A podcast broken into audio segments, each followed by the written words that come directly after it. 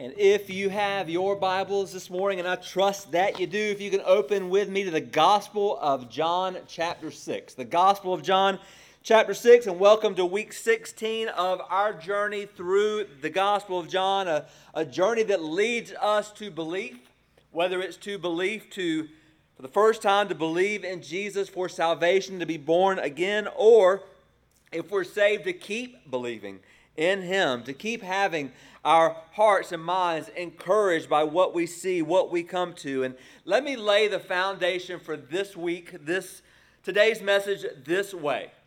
So, have you ever been on a road trip? So, most of us at one time or another have. Growing up, the Strickland family, we went on many road trips, but we never flew anywhere. Um, to be honest, flying somewhere never crossed my mind at all, like, like ever. You know, we drove everywhere. You know, rich people flew, pastors' families, we drove. It's kind of the, the way it, it worked. And we, we drove to North Carolina, we drove to Tennessee, we drove to Indianapolis for the Southern Baptist Convention, drove again to St. Louis for the Southern Baptist Convention. One year, my mom's whole family rented a tour bus where 70 of us rode to Colorado. Um, so we, we drove, we, we rode. That's kind of what we, we did. And I still consider myself young. No comments, Kenny. Um, but I grew up in an age where we didn't have DVD players, we didn't have iPads, we didn't have Nintendo Switches, we didn't have cell phones. And what I'm going to say is especially going to shock our younger people in the next service, but we had to actually find ways to entertain ourselves. You know, we had to entertain ourselves. Me and my sister would have to entertain ourselves because 10 minutes into a road trip, mom was already asleep. So we had to find ways to not get in trouble and not have dad say, Don't make me pull this car over. So, of course, we would do the car tag game, and I don't mean that me and my sister would play tag, but we would find tags that would pass us from the 50 different states and whoever got that first. We would also play the, the alphabet game. We would look for uh, billboards that begin with letter A, have a letter A in a word, and B and C, so on and so forth. Eventually, we would then go on to I Spy, but there's only so many times you can say I Spy something green, that tree, yes, um, before you have to move on. Eventually, we would come to the quiet game. And of course, the quiet game would almost always be broken by that infamous four word question that either I or my sister would ask my dad. Anybody want to take a guess what that question was? Are we there yet? You know, are we there? And while, while a lot of, of travel luxuries for kids have evolved, I think of youth camp this year. I drove um, the boys, I had nine boys in the van, and to be honest with you, for the first four hours they slept, and then the rest of the time it was this. And they, with their headphones in, and didn't hear a peep from them. And in one standpoint, that's kind of nice. In another standpoint, I was like, they just don't get it.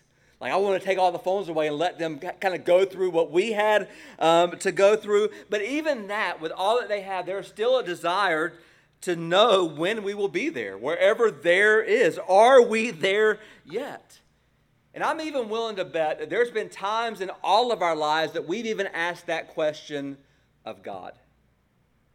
God, I'm not where I want to be. God, I'm not where I thought I would be. How did I even get here? Are we there yet? God, I never thought I'd be dealing with this struggle. God, I never thought I'd get that diagnosis. God, I never thought I would have to endure this pain, and I never thought it would last for this long. God, are we there yet? God, I thought I'd be further in a relationship. I thought I'd be further in my career by now. I thought I'd be further in, in schooling. God, are we there yet? God, I'm trying to raise a family, and I thought it would be way easier and way more rewarding than it sometimes feels. God, are we there yet?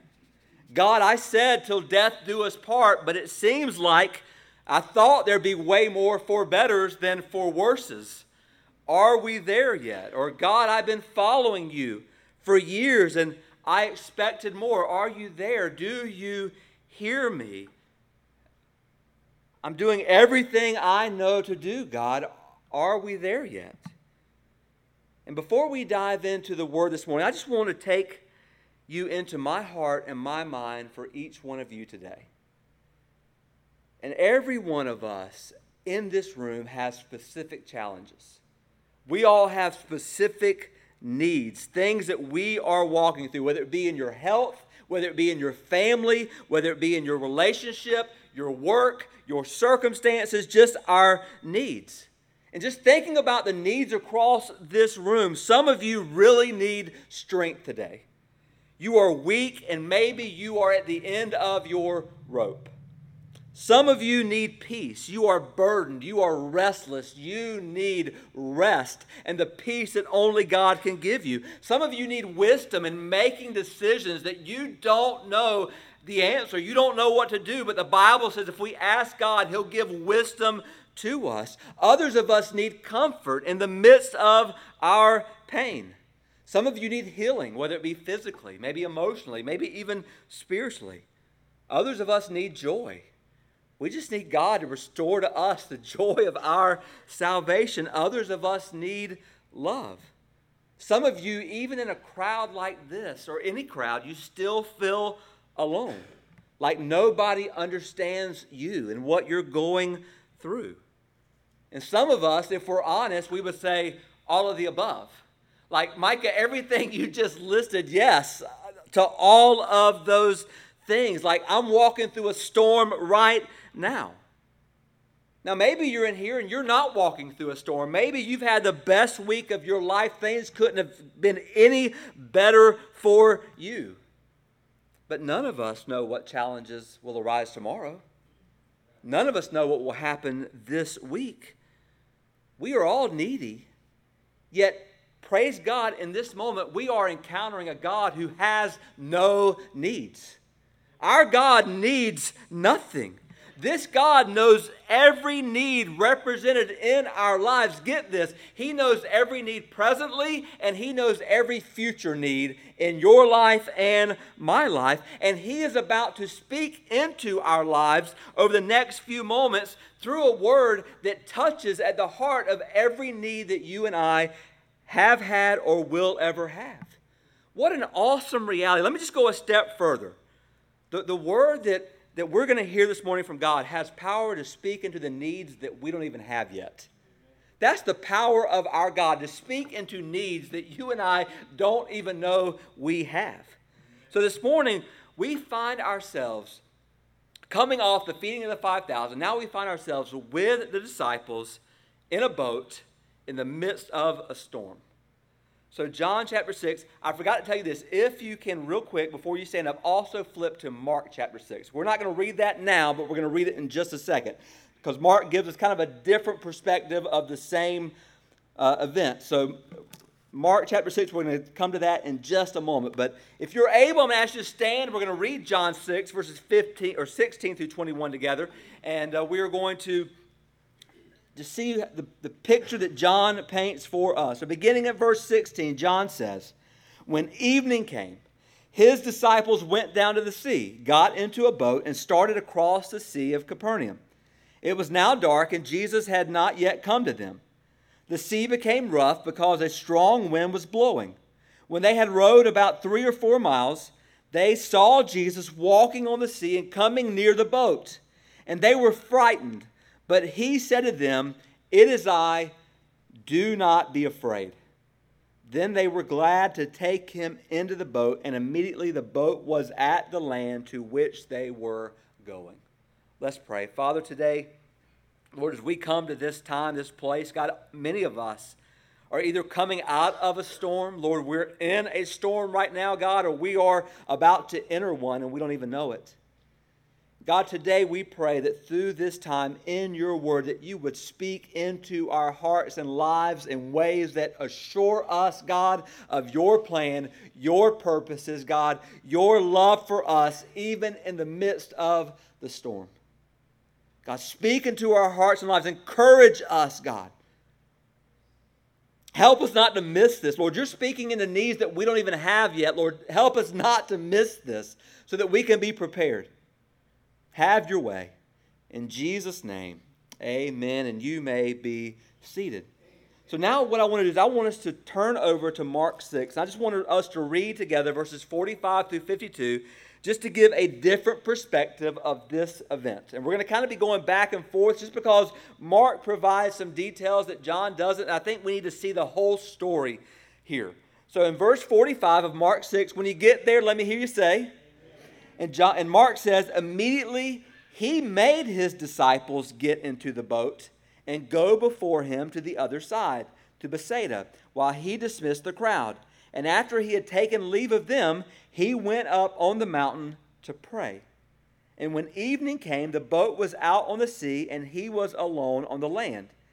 And he saw that they were making headway painfully, for the wind was against them. And about the fourth watch of the night, he came to them walking on the sea. He meant to pass by them, but when they saw him walking on the sea, they thought it was a ghost and cried out. For they all saw him and were terrified. But immediately he spoke to them and said, Take heart, it is I, do not be afraid. And he got into the boat with them, and the wind ceased, and they were utterly astonished, for they did not understand about the loaves, but their hearts were hardened.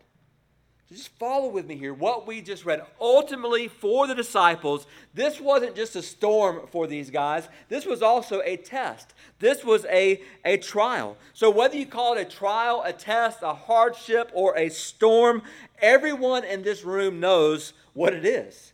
We know what we're talking about this morning. Everyone here knows what it's like to have the winds of adversity blow against us, and we all know what it's like to have those winds of adversity even blow us off course even blow us off course in our faith. We're, we're walking in our faith towards the Lord, and then storms come, and before long, we are completely off course.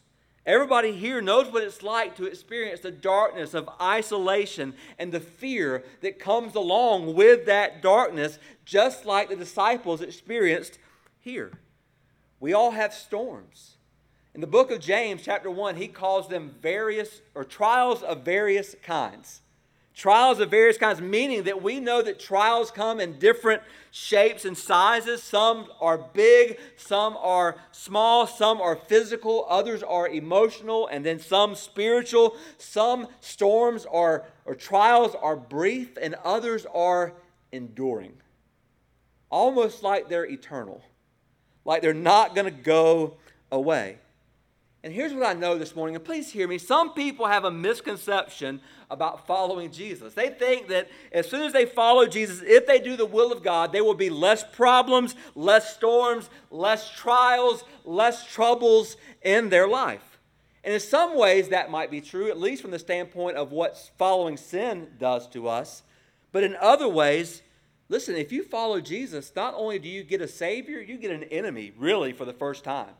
And that enemy is going to throw everything he can at you, and Jesus is going to lead you himself into storms. So, what I want to do this morning, I want to lay before us four truths that we must know and that we must hold on to in the midst of our own storms. The first is this the first truth is this Jesus is preeminent over us he is preeminent over us, meaning He has all authority over us, over every circumstance, every situation. As we just read in Mark 6 45, and you see on the screen, immediately He made His disciples get into the boat and go before Him to the other side, to Bethsaida while he dismissed the crowd. So do not miss how Mark here chooses to begin the retelling of this event. Mark emphasizes that Jesus made his disciples get into this boat, and he told them that their mission was to cross the Sea of Galilee without him. But here's the question for us Jesus made them get in a boat, he gave them their mission, but did Jesus know the storm was coming? Of course he did. Of course, Jesus knew what was coming in their lives. So Jesus sent them directly into a storm. So the question for us becomes why would Jesus deliberately send his friends and his followers into a storm.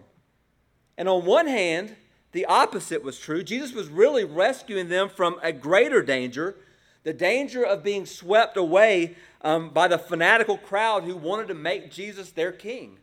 In John 6 15, we finished last week with the crowd after Jesus feeding them, they wanted to make him their king.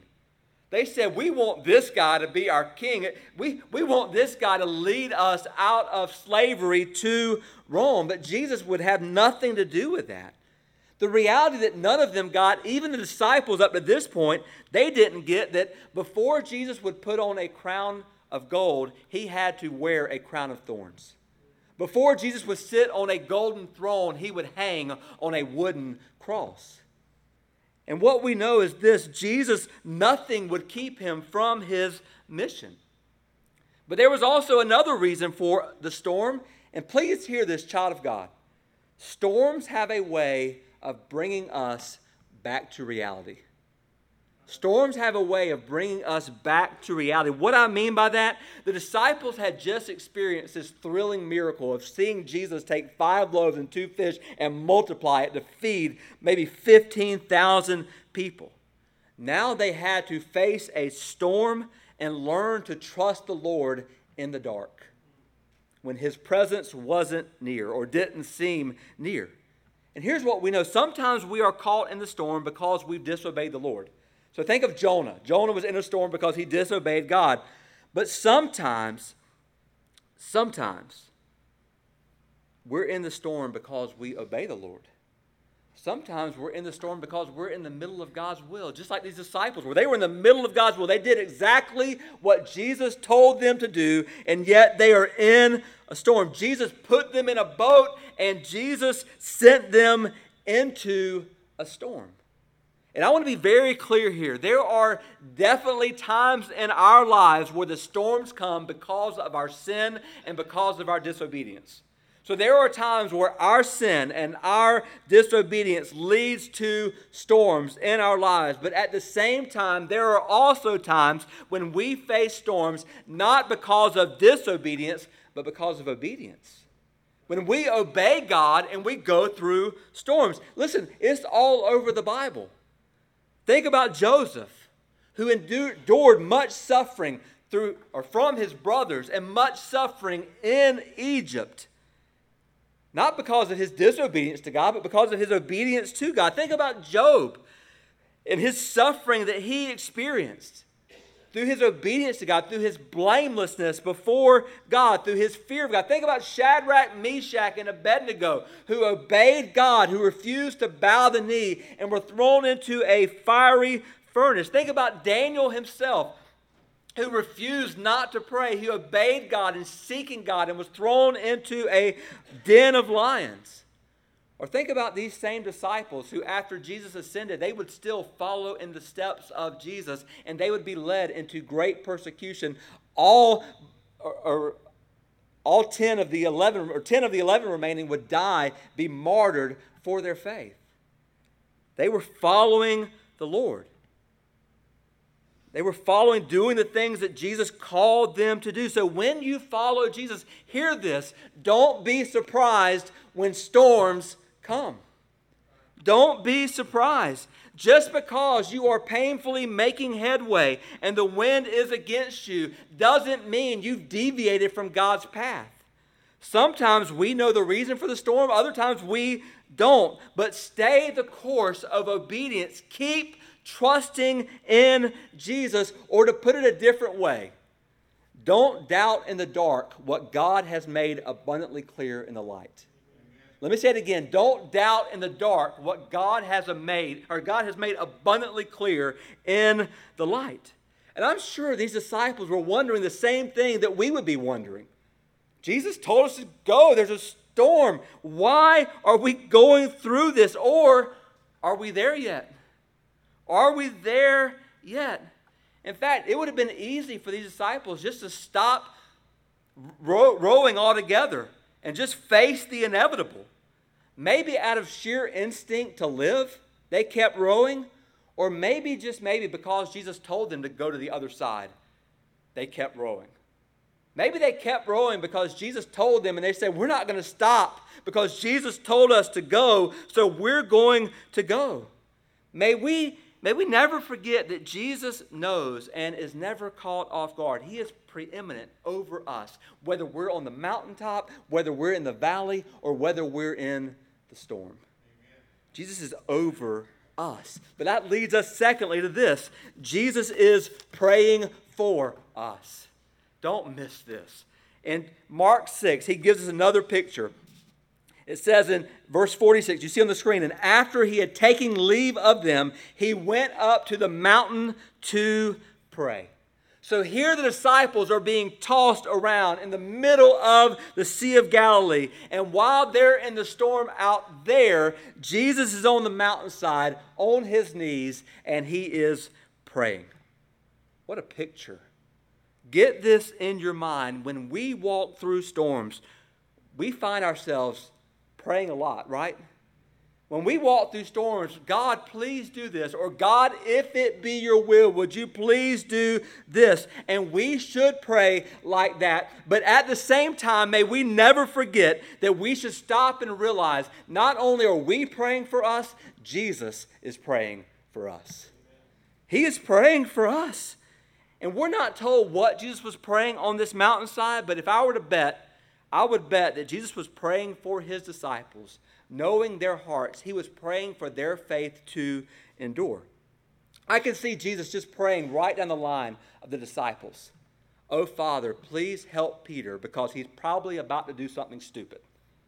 Oh, Father, please be with James and John, those, those sons of thunder because they're probably going to get mad. And in their anger, they might sin. Keep them from sinning. Lord, be with Thomas because Thomas is lacking faith right now. He's doubting in the midst of this storm and be with him. All down the line, Jesus is praying for his disciples, interceding for them in the midst of their storms, praying for faith.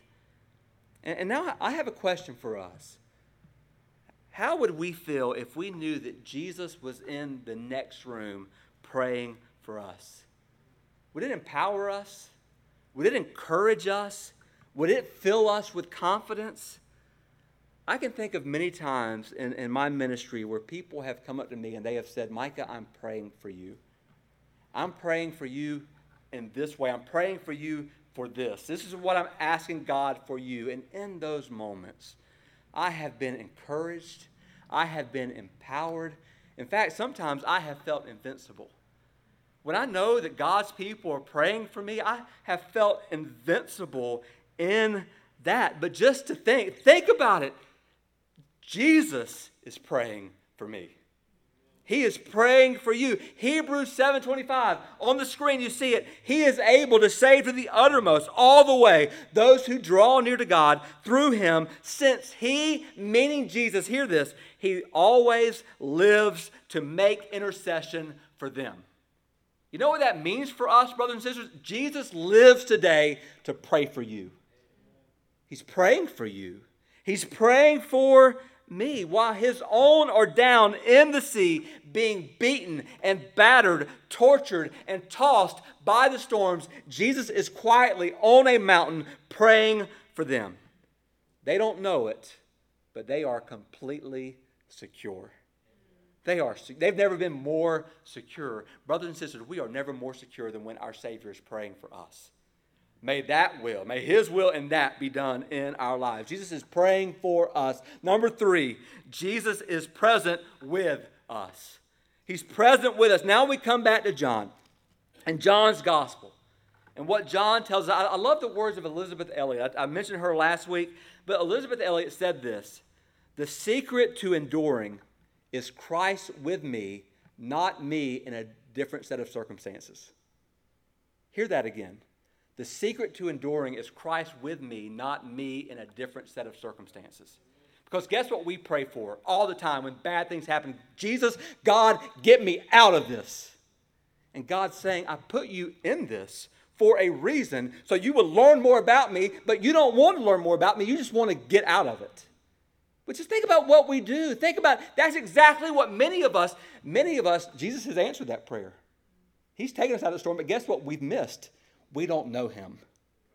We don't know him. We don't know what it means to follow him in the storm. We don't know what it means to keep rowing in the storm. Many of us have abandoned ship. in the midst of the storm instead of enduring in it and through it. Listen to what verse 19 says. The sea became rough because a strong wind was blowing when they had rowed about three or four miles. So the Sea of Galilee was eight miles wide. So they were in the middle of it. They saw Jesus walking on the sea and coming near the boat, and they were frightened. Now, according to the Gospel of Mark, do you remember when Mark says that Jesus came to them? What part of the night did, you, did, did Mark say? Mark says the fourth watch. The fourth watch of the night. So, why does Mark tell us that? And the reason is Mark wants us to know, even Matthew says it too, they want us to know how long the disciples had been out there. They probably left at sunset, right around sunset when the sun was setting, when it was getting dark, but the night was divided into four watches. The first watch was from 6 p.m. to 9 p.m. The second watch was between 9 p.m. and midnight. The third watch was between midnight and 3 a.m. And the fourth watch was between 3 a.m. and 6 a.m. So, do you want to know what that means?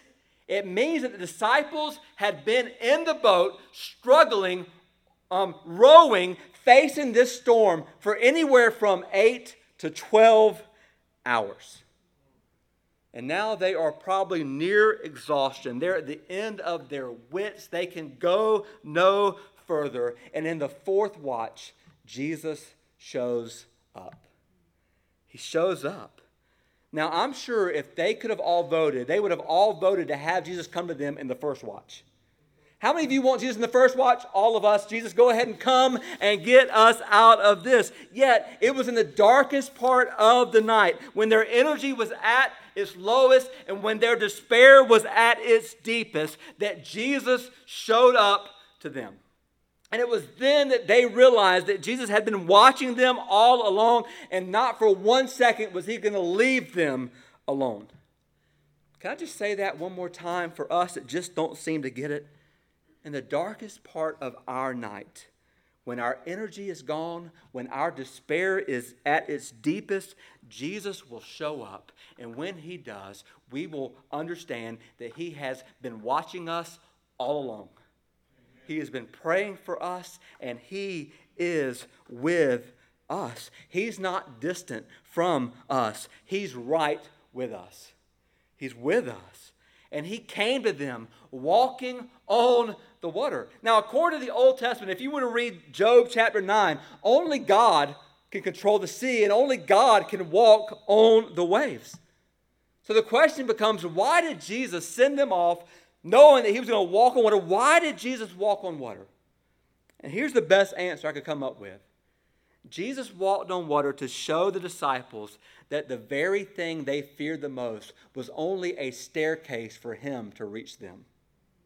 The thing that you fear the most, brothers and sisters, is only a staircase for Jesus to come to us. Jesus is always standing above your chaos and mine. Jesus is standing above our disorder, above our confusion. And Jesus is saying to us, I'm above it. I walk on top of it. I have power over it. So you don't have to fear it. You don't have to fear it.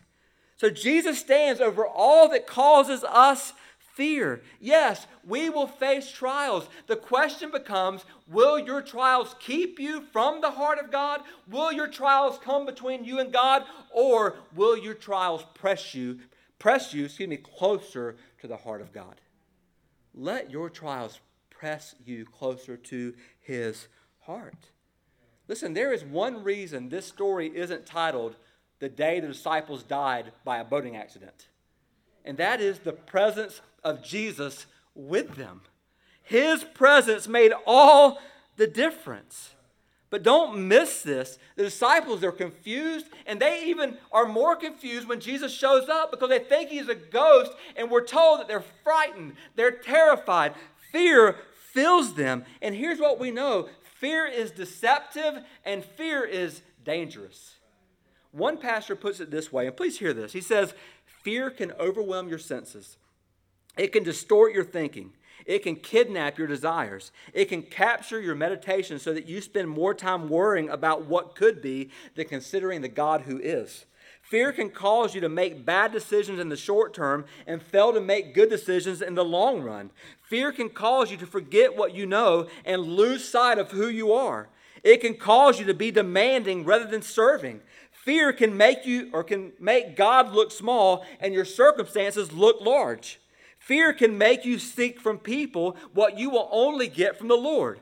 Fear can be the soil of your deepest questions and your biggest doubts. Your heart was wired to fear because you were designed for life shaped by the fear of God. But horizontal fear cannot be allowed to rule your heart. And he says this if it does, it will destroy you. If you let fear rule your heart, it will destroy you. It will destroy you. And the bottom line is we all, we're either going to live by faith or we're going to live by fear. And if we live by faith, we're going to take steps of obedience to the Lord. And if we live by fear, we will be paralyzed and we'll be destroyed. Because fear, fear paralyzes. And it, it wasn't that the disciples feared the storm and then Jesus showed up and all fear was gone. No, the disciples feared the storm and then Jesus showed up and their fear increased because they didn't understand what was going on.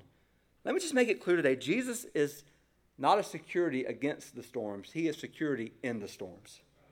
He is security in the storms. His presence is with us. Jesus is present with us. And then, number four, the last truth, don't miss this Jesus is peace around us. He is peace around us. Listen to verses 20 and 21. But he said to them, It is I. It is I. Do not be afraid.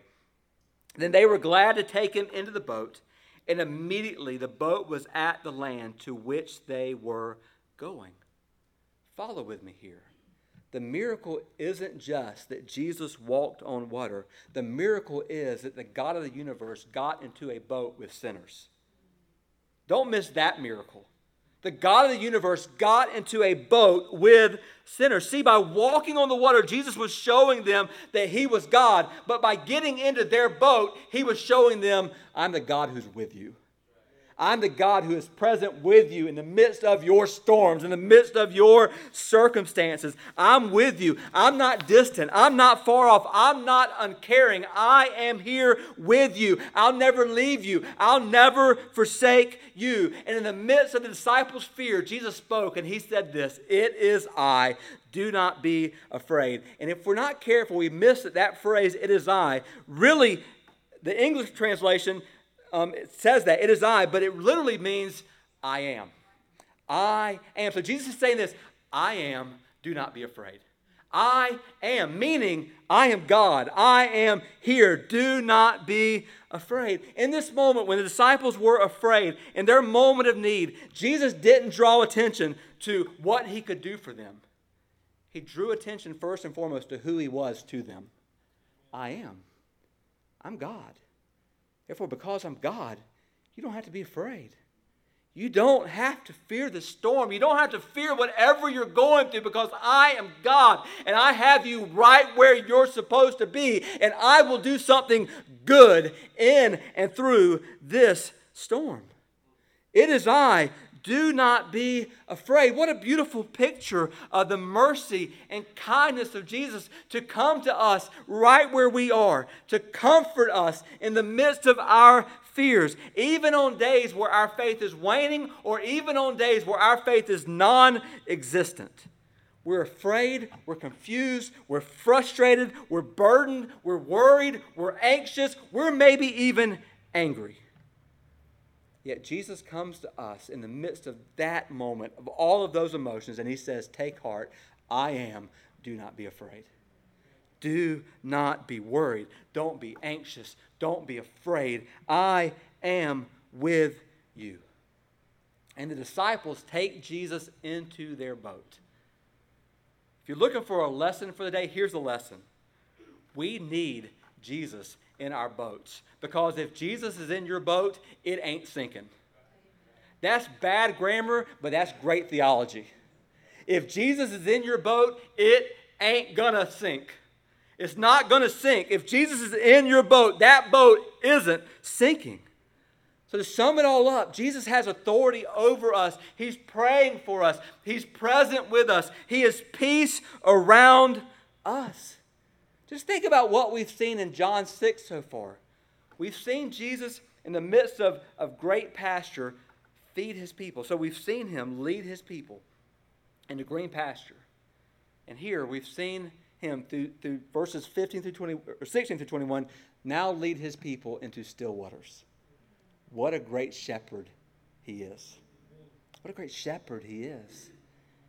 Now, here's what I know there are three categories of people here this morning. In, in, in, relation to the storm, in relation to circumstances, there are those this morning who are in here who have stayed in the boat. You are rowing, you are tired, you are dismayed, you are you don't understand why, how, what, but you're just rowing. And you keep rowing, and it's like God, I'm, I'm going to trust you. You said to go here, I'm going there. Again, the disciples, they, they could have just let themselves go and maybe die, or they could have let the, the wind take them back to where they started from. But no, they kept rowing because Jesus said, Go there. And maybe today that's us. We're in the boat and we're just rowing. Don't stop rowing. Don't give up. Don't quit too soon. Don't quit too soon. He is up to something. Don't quit too soon. But the second type of people, listen, there are those today that you've abandoned ship. Times got difficult. The waves got too much, and you just man overboard. It's better to be out. If that's you today, get back in the boat. Get back in the boat. I think of the, the picture in Acts where Paul is in the, the midst of a storm headed to Rome. And all the guys want to abandon ship. And Paul says this if you leave, you will not survive. If you leave, you won't survive. What Paul was saying is this stay here, lock arms, and let's finish together. And that would be what I would say to us this morning stay in the boat, lock arms, and let's finish together. Or if there's a third type of person those who are dead in the water. You're not just in the water, you're dead in the water. You're dead in your trespasses and sins, is what, what the, the Word of God says, because you don't have Jesus. May today be a day of salvation, of life for you, a day where you receive the life of Jesus and you are placed in the boat with Jesus. And again, if Jesus is in your boat, it ain't gonna sink. May we understand that more and more and more today, like never before. I want to close today with the words of J.I. Packer from his book, Knowing God. And may we know him more and more, even through the storms. But he says this the true God is great and terrible.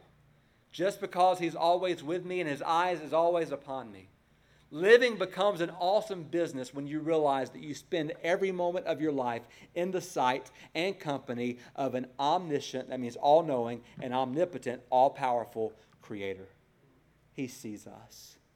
He sees us. He knows us. He's praying for us. He's present with us. He is our peace. Whatever we're going through today, whatever storms are in our lives, let's trust the one who is over them all. Let's trust him like never before. I'm going to ask you to go ahead and stand. We're going to call Brother Frank and, and the musicians forward as we enter this time of invitation and consecration. Let us pray together in this moment. Oh God, we, we seek you today. Lord, we all, again, we're either coming out of a storm, in a storm, going into one, and Lord, storms have a way of making us doubt, making us fear, making us even abandon ship and give up. But Lord, when we give up, Lord, we're not giving up on ourselves, we're giving up on you. God, help us today not to give up on you, not to give up on what you're doing, God. You're up to something. We might not see it, we might not know it, God, but you're doing something. Even in the midst of the storm, you're at work. You're, you're seeing, you're praying, you're planning, you're coming. God, help us just to take heart today in that. Take courage. Don't be afraid. Lord, you are. You are. Father, I pray for anyone in this room or that will be that doesn't know you, that today would be a day of life Today would be a day of salvation. Today would be a day, God, of turning from darkness to light, from facing a second death to facing and, and experiencing a second birth, a new birth, being born again. And Lord, I pray for every child of God in this room and every storm that we're facing, God, you know.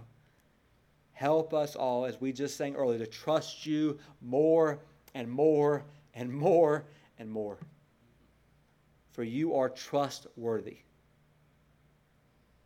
Finish this time in Jesus' name. Amen. I have decided to follow Jesus. I have decided to follow